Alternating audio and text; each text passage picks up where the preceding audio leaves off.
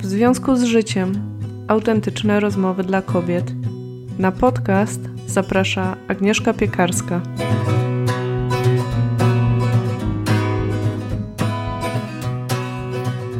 Witam Cię serdecznie w nowym odcinku podcastu. Do dzisiejszej rozmowy zaprosiłam Kasię Warpas, która już mogę to powiedzieć, będzie częstszą gościnią podcastu. Bo od kiedy Gosia zrezygnowała ze współprowadzenia audycji, stanęłam przed takim głównym pytaniem: czy zamieniać audycje na monologi, a może skupić się na wywiadach z ekspertkami. Przez ostatnie pół roku próbowałam różnych form, które myślę przypadły Wam do gustu. Ja czuję się dobrze i w odcinkach solo, które od czasu do czasu będą się pojawiać, i w rozmowach z ekspertkami, czyli terapeutkami, psycholożkami, ale też tak jak Gosia Budzik z Odnawialni, kreatywnymi kobietami, które dzielą się swoją pasją i doświadczeniem życiowym. Natomiast brakowało mi też takiej lekkiej formuły, zwłaszcza w przygotowaniu, bo rozmowy z gośćmi, można powiedzieć, rządzą się swoimi prawami. Taką rozmowę planuje się czasem dużo wcześniej, no i przede wszystkim zależało mi też na kontynuowaniu audycji w duchu takich luźnych rozmyślań. Dlatego bardzo się cieszę, że Kasia przyjęła zaproszenie do kolejnych odcinków. Tak jak mówię, mówię, będzie różnorodnie,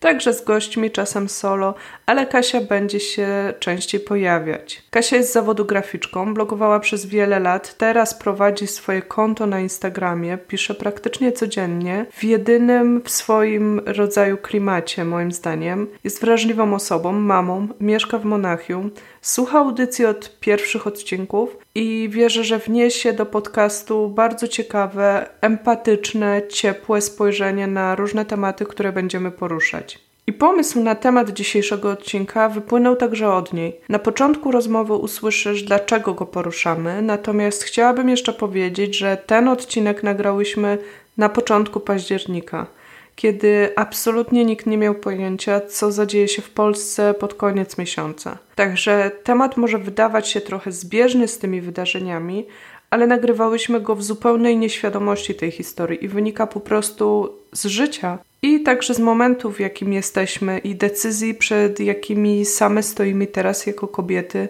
powiedzmy 30-paroletnie. W tym odcinku mówimy m.in. właśnie o decyzjach, wyobrażeniach i marzeniach na temat życia rodzinnego o byciu wysoko wrażliwą mamą, o społecznym postrzeganiu oraz tym, jak to wpływa na to, jak my same widzimy siebie oraz swoje role, oraz jakie mamy wobec oczekiwania wobec siebie w temacie macierzyństwa. I jak wpływa to na nasze decyzje o, tutaj biorę w nawias, kolejnym dziecku. Poruszamy te tematy, myślę, w łagodny sposób, szukając po prostu różnych punktów widzenia, chcąc rozszerzyć swoje własne doświadczenie. I chcemy rozpocząć rozmowę na temat naszych doświadczeń, wspólnych przemyśleń, odczuć w tym temacie. Dlatego już teraz zachęcam także Ciebie do podzielenia się swoimi przemyśleniami na stronie, w komentarzu mailowo lub na Instagramie. Na stronie w związku z życiem.pl łamane przez odcinek 78 Znajdziesz nasze instagramowe adresy, podam je też na końcu odcinka. Jest tam też transkrypcja dzisiejszej rozmowy, za której wykonanie jak zawsze bardzo serdecznie dziękuję Agacie Podsiadły. A teraz już zapraszam Cię serdecznie do wysłuchania dzisiejszej rozmowy. Cześć Kasia. Cześć Agnieszka.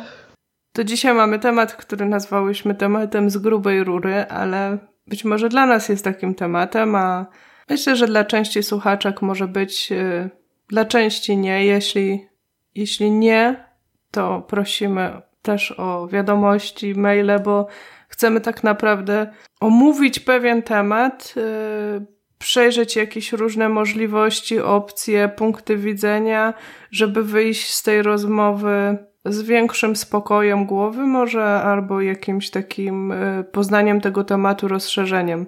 W każdym razie roboczo nazwałyśmy sobie, yy, ja sobie to tak nazwałam, czy muszę mieć w nawiasie drugie dziecko. No właśnie.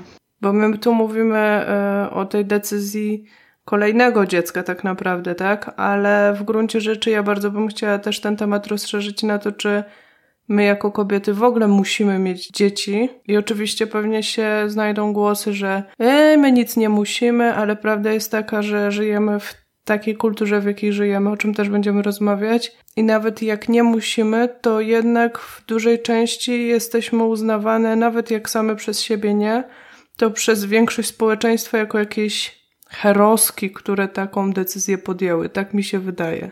Tak myślisz? Mi się wydaje, że nie, my nie jesteśmy wcale heroskami, tylko że nam należy się zrobić to dziecko.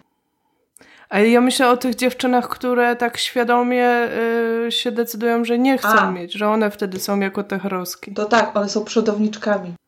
Feministki takie. Patrzymy na nie i podziwiamy. Ale się byśmy nie odważyły. No ja nie, nawet nie wiem, czy by się nie odważyła, bo ja chciałam mieć to pierwsze. No właśnie, też mówimy o różnych y, punktach no widzenia, bo ty jesteś z tej opcji, która bardzo chce mieć dziecko. Zresztą oddaję ci głos tutaj, bo nie będę... Sytuacja wygląda następująco. Mam prawie sześcioletnią córkę. No i tak od kiedy ona ma 3 lata, to pytanie, czy drugie dziecko, kiedy drugie dziecko, od rodziny raczej kiedy niż czy. No i po, pojawia się. No i teraz pytanie jest, czy chcemy, czy nie chcemy, czy, czy co z tym wszystkim. No i ja mam, miałam takie ostatnio parę miesięcy, że zaczęłam, jak to ja, lubię sobie popisać o różnych uczuciach, więc też chciałam przeczytać o innych, y, którzy też mają podobne uczucia i nie znalazłam niemalże nic. Na ratunek przyszedł mi tylko jeden, jedyny pan, o dziwo, mhm. który właśnie opisał taką sytuację, że mm, ma już jedno dziecko i że zastanawiali się z żoną, czy drugie, czy nie i ona poszła do biblioteki, wróciła z biblioteki z taką wielką torbą pełną książek na temat jednaków, na temat rodzeństwa. I on zobaczył jedną książkę pod tytułem One and Only. To jest taki, powiedzmy, Biblia na temat jednactwa. Możemy podlinkować później. E, I on zobaczył tę okładkę, mówi: Zobacz, to znaczy, że my wcale nie musimy. I tak się ucieszył to, to, to, tym faktem, że właśnie zdecydowali jednak nie mieć tego drugiego dziecka. I dla mnie to było takie odkrywcze, że właśnie nie muszę. Ja nie muszę mieć drugiego dziecka. No właśnie, bo widzisz, ja jak cię znam, to dla mnie jesteś taką. Magnes na małe dziewczynki, tak? Jak ludzie są kociary, to ty jesteś dzieciarą. O określenie mi przyszło Cudowne, do głowy. Biorę to. Miłośniczką dzieci. Lubisz dzieci, kochasz dzieci. W sensie ja to tak widzę, bo ja mam skrajne podejście do dzieci. Mm, chodzi o to, że ja jestem zadeklarowaną osobą, która nie przepada za dziećmi i raczej o tym mówię głośno. Już się nauczyłam nie mówić tego w drugim zdaniu, jak się przedstawiam, gdyż czasem e, jest to opacznie rozumiane, ponieważ ja nie jestem przeciwnikiem dzieci, natomiast to nie jest totalnie moja bajka. Też jak byłam mała, nigdy nie marzyłam o dzieciach, nie bawiłam się w dzieci. Pamiętam nawet, miałam 6 lat i byłam w przedszkolu i miałam mieć, mam taki flash, takie wspomnienie, mam mieć ślub z kolegą z przedszkola. Jest ten ślub zaaranżowany i te dzieci siedzą już w ławkach i już mamy mieć ten ślub i w tym momencie ktoś mówi, czy ten chłopak mówi, czy ktoś mi daje taką lalkę, która mówi mama i mówi, pójdziesz z tą lalką do tego ślubu. Ja mówię, nie ma mowy, nie idę z tą lalką. I ślubu nie ma. No, do dziś trochę żałuję lubiłam tego chłopaka, ale jednak to jakoś w takim być może anegdotyczny sposób, ale przedstawia mój punkt widzenia na dzieci, tak? Mhm. Może ktoś, kto mnie znał w dzieciństwie, pamięta, jak tam chodziłam, woziłam lalki, ale raczej je tam bawiłam się w nauczycielkę, raczej fryzury im robiłam, ubrania, ale nie miałam tego takiego tego marzenia, żeby mieć bobaska, jakby...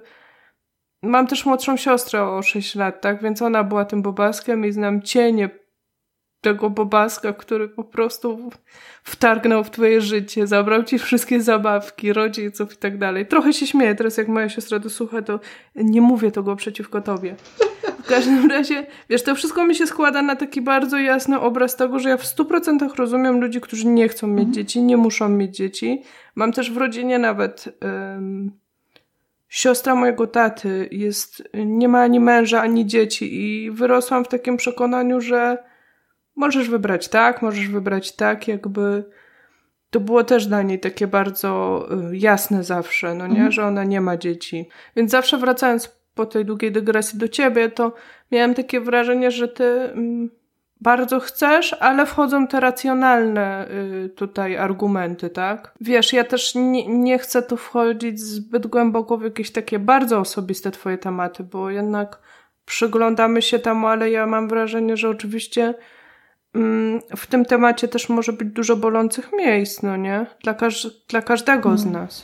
Znaczy, um, tu masz rację, że tu, jeżeli chodzi o decyzję po drugie dziecko, to um, zaczęło się przy drugim dziecku, właściwie zaczęłam właśnie myśleć racjonalnie, bo przy pierwszym dziecku to było taki, taki impuls, tak? Chcę mieć dziecko. I tam nie było w ogóle dyskusji, czy, czy chcę, e, czy, czy damy radę, czy pieniądze, czy, czy, czy fizycznie, czy psychicznie. W ogóle to jakby to było na jakimś 15 miejscu w myślach. Pierwsze było to chcenie tego dziecka. Więc to się zdarzyło. Ale przy drugim dziecku zaczęły właśnie pojawiać się te myśli typu no, mam problem z plecami, więc jak ja będę to dziecko nosić? Mój mąż często wyjeżdża w delegację, więc właściwie to będę samotną matką od poniedziałku do piątku. Nie mamy żadnej mhm. rodziny tutaj w pobliżu, ani znajomych, którzy chętnie zajmują się dziećmi, więc e, też pomocy raczej nie mam. Więc będę z dwójką sama. I takie, znaczy zaczęły pojawiać się te myśli. I w którymś momencie stwierdziłam, że to chyba oznacza, że nie powinna mieć drugiego dziecka, skoro te wątpliwości się pojawiają. Mhm. Ale ty chyba jesteś z tych osób, które nie mały w ogóle, wiedziały od początku, że, że nie chcą mieć kolejnych dzieci, tak? Ja mam taką dziwną sytuację, że ja zawsze wiedziałam, że nie przepadam za mhm. dziećmi, ale z drugiej strony zawsze wiedziałam, że chcę mieć rodzinę. Mhm. Takie dwie sprzeczne informacje. W związku z tym e, powiem tak, jak obserwuję na przykład moje koleżanki, które e, borykają się z bezpłodnością i muszą podjąć decyzję o tym, czy się decydować na in vitro na mhm. przykład. To myślę sobie w takiej sytuacji, że gdybym była postawiona przed taką sytuacją, to byłby dla mnie ogromny dylemat, bo zaczęłyby się takie momenty, w których może będę żałować, że nie spróbowałam, a może jednak, e, wiesz, też to takie nagle nie możesz, to bardzo chcesz, tak? Więc nie miałam czegoś takiego, więc raczej w pewnym momencie otworzyłam sobie taką furtkę. Okej, okay, no to jest ten czas, że mogłabym mieć dziecko, no to spróbujemy.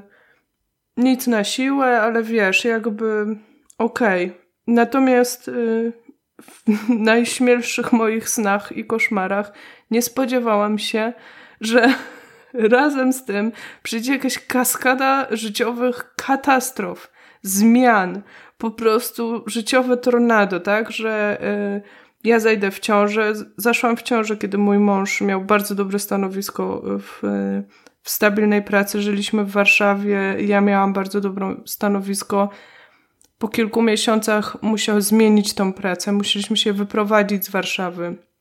Ja musiałam z dnia na dzień właściwie odejść z pracy w takich niefajnych mm. też okolicznościach. Szukał tej pracy. W pewnym momencie było wiadomo, że już jej w Polsce nie, nie dostanie, więc ta wizja tej emigracji nagłej, wy, wyjazd do Irlandii, wylot do Irlandii, tak? I jeszcze po tym, jak urodziłam dziecko i sobie myślałam, że właściwie okej, okay, już wiemy, że on tą pracę ma, że już będzie. I tak, taka myśl, to był początek października, no, 6 lat temu. I taka myśl, teraz to już czekam tylko na Boże Narodzenie, wiesz. Wszystko już tak dojdzie do normy, jakoś przeżyjemy tą emigrację i ta informacja o chorobie mojej mamy, mhm. e, która właściwie y, była jak taka bomba wrzucona, tak? Więc e, dla mnie, mm, powiem tak, zawsze wiedziałam, że to będzie trudność, bycie tą mamą i opiekowanie się tym dzieckiem, no bo to nie jest mój świat. E, natomiast okoliczności sprawiły, że było to ekstremalnie mhm. trudne, bo nałożył się wyjazd, nałożyła się żałoba, niespodziewana śmierć. E, bycie też w Irlandii, no moja teściowa mi pomagała, to muszę powiedzieć, ale jednak e, w takiej prawie że samotności, tak, bo nie miałam przyjaciół. Mhm. Także um, Także po tym wiedziałam już na pewno, że to nie jest mój świat i, i nie będę po prostu się już na to drugie dziecko jakoś tam porywać w swojej takiej myśli z tyłu głowy, że może ta rodzina to jednak są dwa plus dwa, mhm. tak? No bo mam też taki obraz rodziny.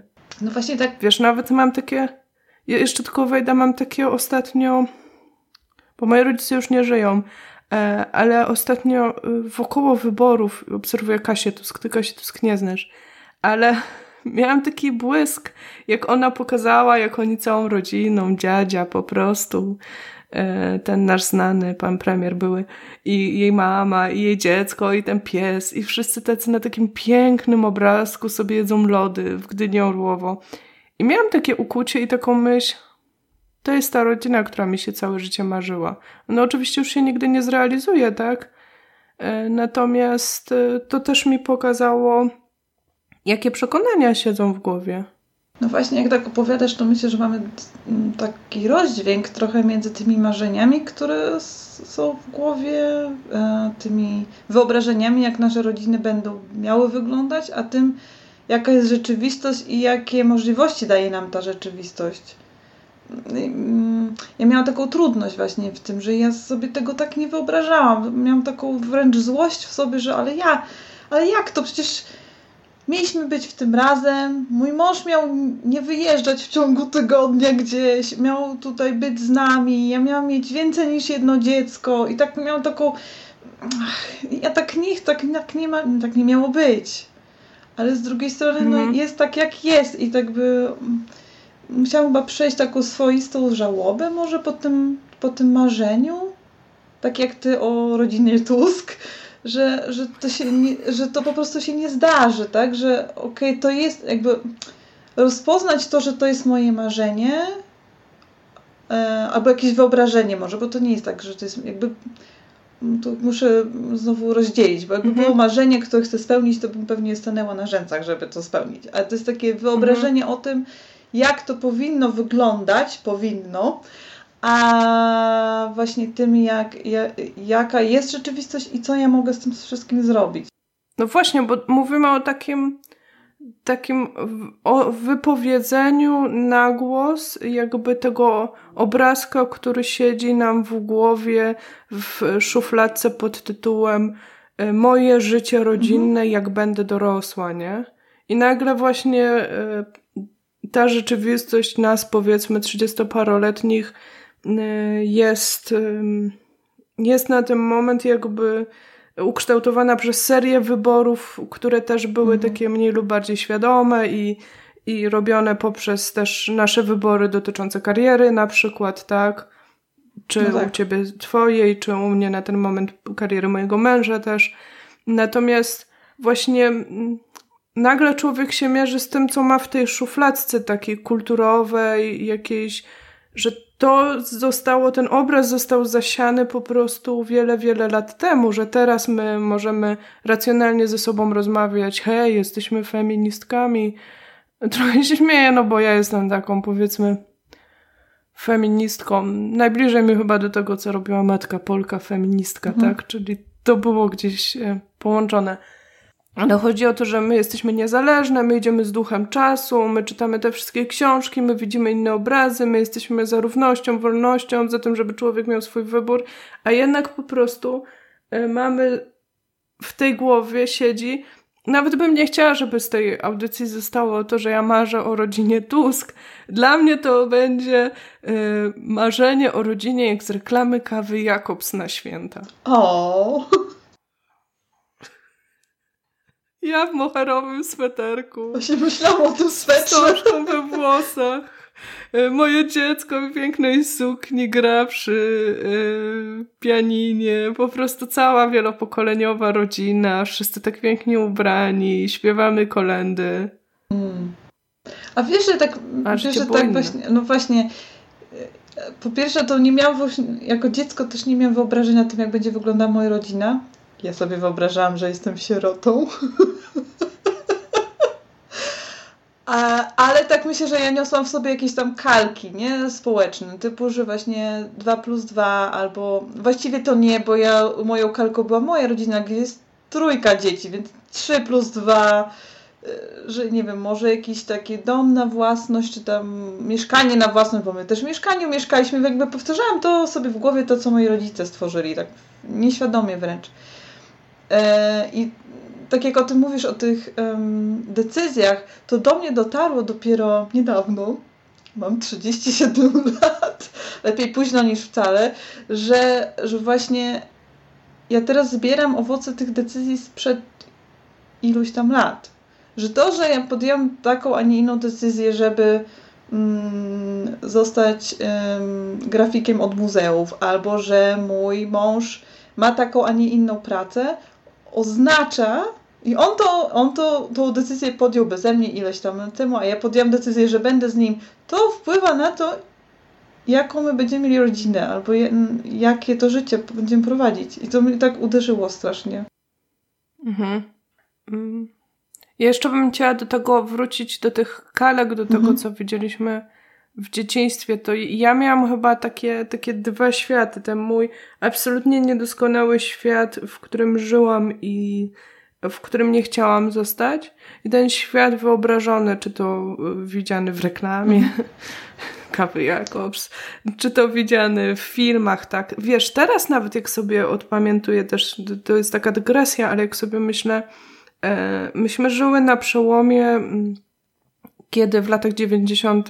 wszedł kolorowy telewizor do użycia, no on wszedł może chwilę wcześniej, ale wiesz, ten wybuch tych amerykańskich y, seriali na przykład, gdzie ja sobie teraz odpamiętuję y, na przykład dynastię, którą uwielbiałam oglądać, a która zupełnie nie była kontentem dla dzieci, tak? Miałam może, nie wiem, 7, 8, 9 lat i sobie przypominam, że one się tam co odcinek prawie, że biły między sobą tego Blake'a Carringtona, że było to tak ekstremalne. Teraz się takich rzeczy, to znaczy teraz tak nie oglądam seriali, ty oglądasz, no to mi powiesz, nie może ma, nadal Alexis, jest już. wątek dwóch dwóch kobiet, które się po prostu szarpią za szmaty, wiesz, za kudły, wrzucają się do basenu, więc myślę sobie, jak to na mnie wpłynęło?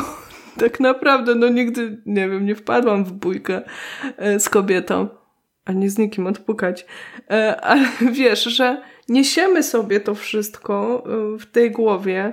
Mówi się nawet o tej biologii przekonań, czyli mhm. tym, czym nasączyłyśmy się w dzieciństwie, co się materializuje właśnie potem tak że ta podświadomość, ona zawsze zwycięży z tą, e, z tą garstką e, świadomą, która niby podejmuje decyzję, no nie? To jak mówisz o tym, to mi się przypomina taki serial, tylko nie pamiętam chyba, może to było Cudowne Lata? To była taka rodzina i mam w głowie teraz mm, obraz ich kuchni. Oni mieli dużą kuchnię, tą amerykańską, oczywiście z wielkim stołem i oni tam siadali do śniadania razem zawsze ten tata, mama i trójka dzielić się i jedno z tych dzieci miało syndrom Downa i jeszcze był pies do tego mhm. i to wszystko w takich ciepłych kolorach i to piękne słońce wpadające przez szybę i och, aż się chce powtórzyć to. No właśnie i, i to niesiemy, a, a potem przychodzi rzeczywistość i jakby mamy do wyboru na ten moment, nie? Czy chcę na przykład... Yy Mówię o takich luksusowych też wyborach. Czy chcę się poświęcić mojemu kreatywnemu e, projektowi, tak? Mhm. Bo to też jest coś takiego jak, wiesz, ja e, lubię eksplorować temat czakr, ale przecież ta czakra e, druga, ona odpowiada za płodność, za tworzenie, ale też za kreatywność, jakby twierdzi się w tej metodologii, nazwijmy to tak ładnie, że że to jest ta sama energia twórcza, tak? Mhm. Że możesz ją spożytkować na różne po prostu e, formy. Czyli rodzisz, Myślę rodzisz sobie, różne rzeczy. Tak, mhm. nawet, nawet ostatnio sobie zapisałam gdzieś w którymś z newsletterów czy na Instagramie gdzieś było takie bardzo trafne pytanie. Co chcesz wnieść do życia? Czyli czemu chcesz chcesz dać teraz życie, żeby myśleć o projektach nawet w ten sposób, żeby podejmować te decyzje, co chcesz urodzić, na co chcesz y, ten czas poświęcić, żeby zaistniało w rzeczywistości. Tak sobie myślę jeszcze o tych mm, o tej rzeczywistości, która nas tam uderza, nie? Że, że ja miałam też taki moment, że czułam się trochę winna i trochę wstydziłam się nawet tego, że jakby nie mogę spełnić tego, tego oczekiwania na to drugie dziecko, na większą rodzinę, że ja jestem, jakby nie czuję się nawet w stanie tego zrobić. I miałam coś takiego, pewnie to też jest wpływ społeczeństwa, bo akurat mieszkam w Bawarii, yy, w tej części, znaczy na przedmieściach Monachium, gdzie to jest no, miejsce specyficzne, bo mieszka tutaj dużo młodych rodzin e, i takich ludzi też, którzy, których stać na kupno domu, a tutaj e, to są rzeczy dość drogie, więc ludzie są bogaci i mają właśnie te domy i jest taka jest taka teraz tendencja na duże rodziny. Właśnie prawie każda z moich sąsiadek, tudzież znajomych z przedszkola mojej córki, albo była w ciąży z drugim dzieckiem, albo z trzecim. E, w planach mieli czwórki. I, ja się tak byłam jakby z, z, tymi ludźmi w jednym pomieszczeniu i słuchałam ich planów na życie i się czułam taka coraz mniejsza i mniejsza, bo miałam wrażenie, że ja nie jestem w stanie wypełnić tego, tego planu, że ja, ja w jakiś sposób mm, nie dałam rady. I to też dość długo dużo czasu potrzebowałam, żeby jakby dojść do punktu dziennego z tym, że, że, żeby się czuć ok z tym. Mhm, że tak jakby nie pasujesz też, no bo ja to zawsze patrzę na taką sytuację, bo też miałam takie sytuacje, mhm. może tu nie jestem jakąś zbratana z sąsiadami, chociaż też oni wylegają z tymi dziećmi na to podwórko, tam się kiszą w tym dziecięcym sosie, brzydko mówiąc. Widzisz, no ja mam takie podejście. Być może ono mnie broni w jakoś może przed tak. pakowaniem się w kłopoty, cokolwiek. E, natomiast mam je od, od, od daw, dawien dawna, więc jakby nie, nie wyzbywam się go, bo mi nawet służy. Ale, mm, ale zawsze jak jestem w takim otoczeniu, takim rodzinno, rodzinno, rodzinnym, e, nawet dla mnie był, nawet widzisz, dla mnie był e, wyjątkowo, były niekomfortowe takie momenty spotkań w przedszkolu. Ja strasznie tego nie lubiłam, bo miałam wrażenie, że to są te momenty, w których właśnie mamy tą powinność być tymi matkami i teraz rozpływać się w tych tematach i tak być zaangażowane. A mnie to po prostu nudzi, no. Nie mam tych marzeń, jakby właśnie, właśnie wiesz, nie mam tej tej potrzeby rozmawiać o tym, gdzie jakie nieruchomości, za ile. To, to są dla mnie abstrakcyjne tematy, więc y, ja sobie w tym przedszkolu dosłownie wyłowiłam kilka osób. Naprawdę, prawdziwe brylanty. Y, z jedną osobą zarezonowało, jak się okazało, że oglądamy Marie Forleo i już tam gdzieś e, zeszliśmy właśnie na te tematy. Mam też taką koleżankę, która jest bardzo rodzinna, ale lubię też to jej podejście, bo w takim momencie, kiedy na przykład są te dwie nasze rodziny, to to nie jest takie przytłoczone, nie? Tylko się trochę mam ten moment mojej reklamy Jakobs na moje możliwości. Mhm. E, a jednocześnie nie mam poczucia, że to musi być mój jedyny słuszny wybór. Wracamy do swoich domów i jest okej. Okay. Mhm no mi brakuje tego właśnie takiej narracji, te, tego opowiadania o tym, jak jest, jak, jak, ci z tobą, jak ci jest z tą decyzją. Musiałam usłyszeć od dziewczyn, które mają dwójkę dzieci, jak jest im z tą decyzją, jak podejmowały tą decyzję, czy właśnie od razu wiedziały, a, właśnie, mm, a jeszcze bardziej bym chciała usłyszeć od dziewczyn, które nie, nie, nie od razu wiedziały i się zdecydowały później, albo po długim zastanawianiu się.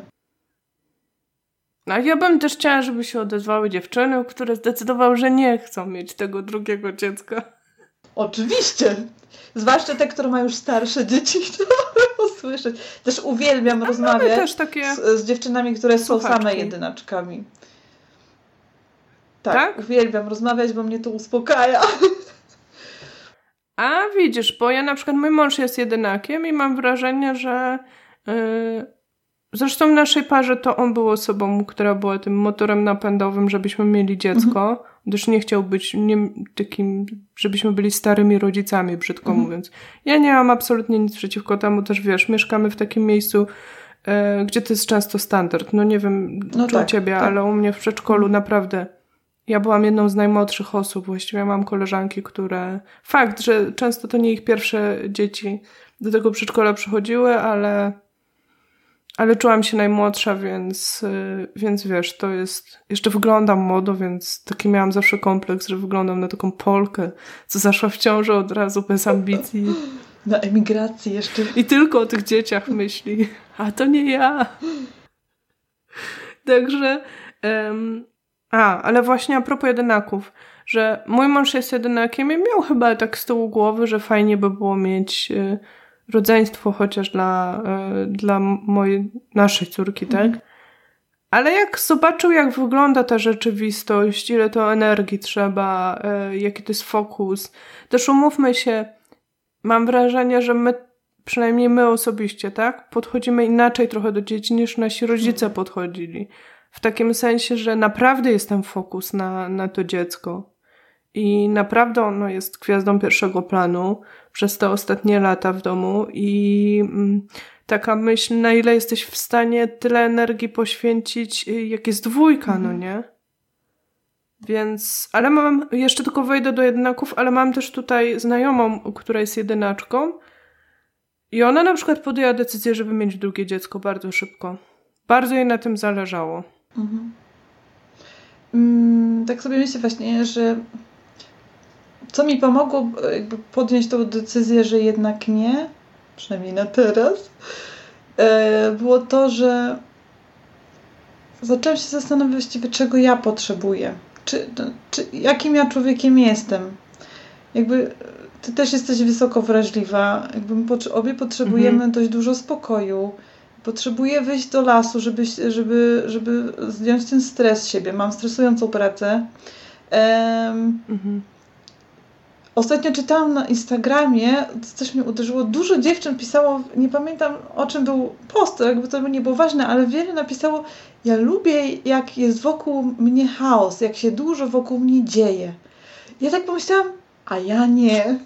I, tak? Mhm. I te dziewczyny pisały, to było w kontekście bycia z dziećmi chyba na kwarantannie, że, że im to nie przeszkadzało, czy jakoś tak, ale i tak nie mogły myśleć w tym czasie, czy coś w tym guście, ale i tak myślałam, no ja tak nie mogę. No ja, żeby nie zwariować, to potrzebuję czasu, spokoju i na przykład bardzo lubię te, ja bardzo lubię czas z moją córką i, i spędzać jakby razem ten, te popołudnia, ale jak sobie myślę, że miałabym to robić e, z większą ilością dzieci, no to mi wystarczą te dwie godziny, kiedy zapraszamy jej koleżanki i coś robimy razem, ale cieszę się też, jak te dzieci idą do domu i zostajemy tylko we dwie. Jakby to... Plus my mamy ten talent indywidualizacja obie, no, gdzieś mhm. wysoko chyba, nie? Mhm. Ty masz? Chyba nie mam, tak mi się wydaje. Ona jest właśnie o tym, że potrzebujesz takiego jeden na jeden... Yy kontaktu z człowiekiem, że zawsze skupisz się na, na osobie, mhm. a nie na grupie, jakby nie na dobrze grupy. To nie mam. Nie. nie? A, no ja go mam gdzieś tam wysoko. Nie wiem, czy to się jakoś łączy, no może też ktoś ma albo nie ma, a ma, nie wiem, piątkę dzieci i napisze, że, że może się na każdym dziecku skupić, więc wiesz. Jak się czujesz z tą rozmową? Czy, czy ona jakoś zahaczyła o, o wątki, które były ci potrzebne, mhm. czy jest jeszcze coś, co byś chciała poruszyć? Na pewno bym chciała, żebyśmy więcej o tym rozmawiały jako kobiety i sobie nie stawiały jedna drugiej um, nogi. Znaczy, że do potknięcia się.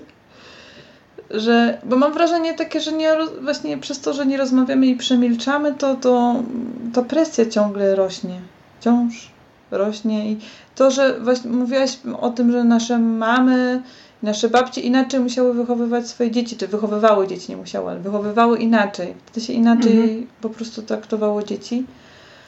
Um, I chyba o tym też zapominamy, jak bardzo to na nas wpływa. I może też jest tak, że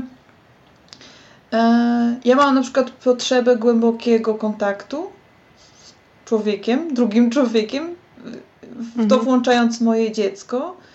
I um, mnie męczy na przykład, jeżeli jestem w takim gronie większym i mu, um, jakby nie mogę wtedy wejść w te, w te relacje bliższe z, jakby z jednym, tylko muszę z, jakby cały czas się przełączyć z jednej osoby na drugą. Mhm. I jak jestem właśnie w takim gronie, że jest więcej dzieci, ja mogę z nimi na przykład przez jakiś czas być i coś z nimi robić, ale no jestem wypluta potem. No ja jakby nie mogę, nie, nie należę do tych kobiet, które mówią, że mi jest dobrze, jak jest wokół mnie chaos. Że emocjonalny multitasking to nie to jest nie coś, nie, co się sprawdza. Nie. I właśnie mi się wydaje, że w takich decyzjach to jest też ważne, żeby popatrzeć na siebie, na, tym, na, na to, kim człowiek jest, jaki jest i spojrzeć jakby prawdzie na siebie i, i wtedy jakby uznać tą prawdę też. No bo ja oczywiście mogłabym podjąć tę decyzję i, i na drugie dziecko, trzecie i piąte, ale podejrzewam, żebym się zajechała jako człowiek. No właśnie dla mnie to jest ważne też, co mówisz, że taka świadomość siebie i też tak, taka akceptacja mm, tego, mm, co możesz odpuścić, że to wcale nie oznacza jakby, że tobie zależy na zdrowiu yy, psychicznym, fizycznym. To nie jest egoizm, mhm. tak? Jakby nie mamy tego właśnie z tyłu głowy, że my jako kobiety jednak musimy się poświęcić, że damy radę. Wiesz, ja też widzę na przykład, że rozrasta się też ten ruch takiego e, pokazywania macierzyństwa, mm, wiesz, bez lukru, tak? Mhm. I dla mnie to jest super, tak? Dla mnie to jest super, jak nie wiem, widzę jak tam E, Ola Żebrowska na przykład na Instagramie pokazuje się, jak tam z trzecim dzieckiem po prostu przy piersi, naokoło chaos, ona nie miała czasu jeszcze zdjąć turbana z głowy, tych wymytych włosów, czy jak inne y, dziewczyny wysoko wrażliwe pokazują, że e, pewna doza chaosu, pewna doza brudu, nie musisz mieć zawsze czysto. I ja sobie myślę, okej, okay, to, to jest dla mnie okej okay. i fajnie jak ktoś to widzi i z niego schodzi to ciśnienie tej perfekcji, tego, że musi, ale myślę sobie, ale nie chcę, żeby to był dla mnie sygnał, że jednak muszę mieć to mhm. drugie dziecko i pakować się w ten chaos, który dla mnie, tak samo jak dla ciebie, jak powiedziałaś, jest po prostu zabójczy. Mhm. I to nie jest kwestia perfekcjonizmu, tak? Tylko dlatego też dla mnie jest takie ważne wypowiedzenie o tej wysokiej wrażliwości, bo ona też tłumaczy pewne nasze nietolerancje pewnych rzeczy, mhm. tak? W przypadku, nie wiem, pokarmu ludzie są ok, zresztą sama wiesz, ja nie uznaję tam nietolerancji na pewne rzeczy. O, wyższa niespójność, no ale pozwolę sobie na nią. E, w każdym razie że właśnie wysoko wrażliwe osoby mają tą nietolerancję na ten chaos, na ten bałagan. I to nie chodzi o to, że za wszelką cenę mają z tą ścierą po prostu latać, tylko mogą zaakceptować, że na przykład maj, jeśli mają ten wybór, nie muszą y, mieć po prostu wielodzietnej rodziny i brać sobie tego na głowę. Jeśli nie mają zaplecza finansowo-logistycznego w danym miejscu, to oczywiście boli, tak, no bo e, to, co powiedziałaś, konfrontowanie się z ludźmi, którzy to mają albo mają tą tolerancję, jest jakoś smutne, jeśli było to naszym mhm. marzeniem, ale z drugiej strony myślę sobie właśnie takie bycie ze sobą ok, akceptowanie tego, kim się jest. To jest piękne zdanie na zakończenie. Słuchaj, dziękuję Ci bardzo za, za tę rozmowę i ja też jestem e, za tym, żeby ona była początkiem jakiejś szerszej rozmowy. No ja chętnie do tego wrócę. Jeżeli dziewczyny jakby odpowiedzą i będą miały ochotę e, się czymś podzielić albo chciałyby jeszcze zadać jakieś pytania, to oczywiście możemy do tego wrócić. Nadal nad tym pracuję. Dzięki serdeczne. Do usłyszenia. Dzięki też. Pa! Dziękuję też serdecznie Tobie za wysłuchanie dzisiejszej rozmowy. Cieszę się, że byłaś z nami do końca. Jeśli masz ochotę podzielić się swoimi przemyśleniami, to możesz zrobić to na kilka sposobów. Możesz zostawić komentarz na stronie odcinka w związku z życiem.pl łamane przez odcinek 78. Możesz napisać do nas bezpośrednio poprzez Instagram lub tam zostawić komentarz. Konto audycji to w związku z życiem podcast, wszystko przedzielone podkreśnikami. I tam też jest post odnoszący się do tego odcinka. Znajdziesz tam też odnośniki do naszych prywatnych kont, mojego i Kasi, gdzie poruszamy ten temat siłą rzeczy, bo on jest w naszym życiu. Moje konto to Agnieszka Piekarska, imię i nazwisko oddzielone trzema podkreśnikami, a konto Kasi to Kasia Warpas. Na sam koniec, jak zawsze, bardzo Cię zachęcam też do zasubskrybowania audycji w tym kanale, gdzie zazwyczaj ją słuchasz, oraz do zapisania się na newsletter audycji. W dzień premiery wysyłam zawsze mailowe powiadomienia o nowych odcinkach, a czasem w tych mailach miewam też dla Was miłe niespodzianki. Jeśli masz ochotę, podziel się tym odcinkiem choć z jedną osobą. Być może to będzie dobry pretekst do rozmowy na ten temat. Ja życzę Ci dobrego i spokojnego czasu. Do usłyszenia.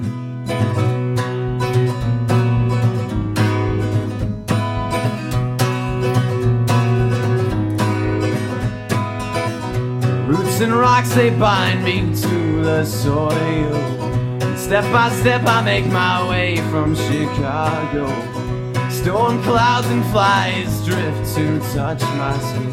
And all the while my heart is touched by a piece of twine not and tangled for miles. Be the ground.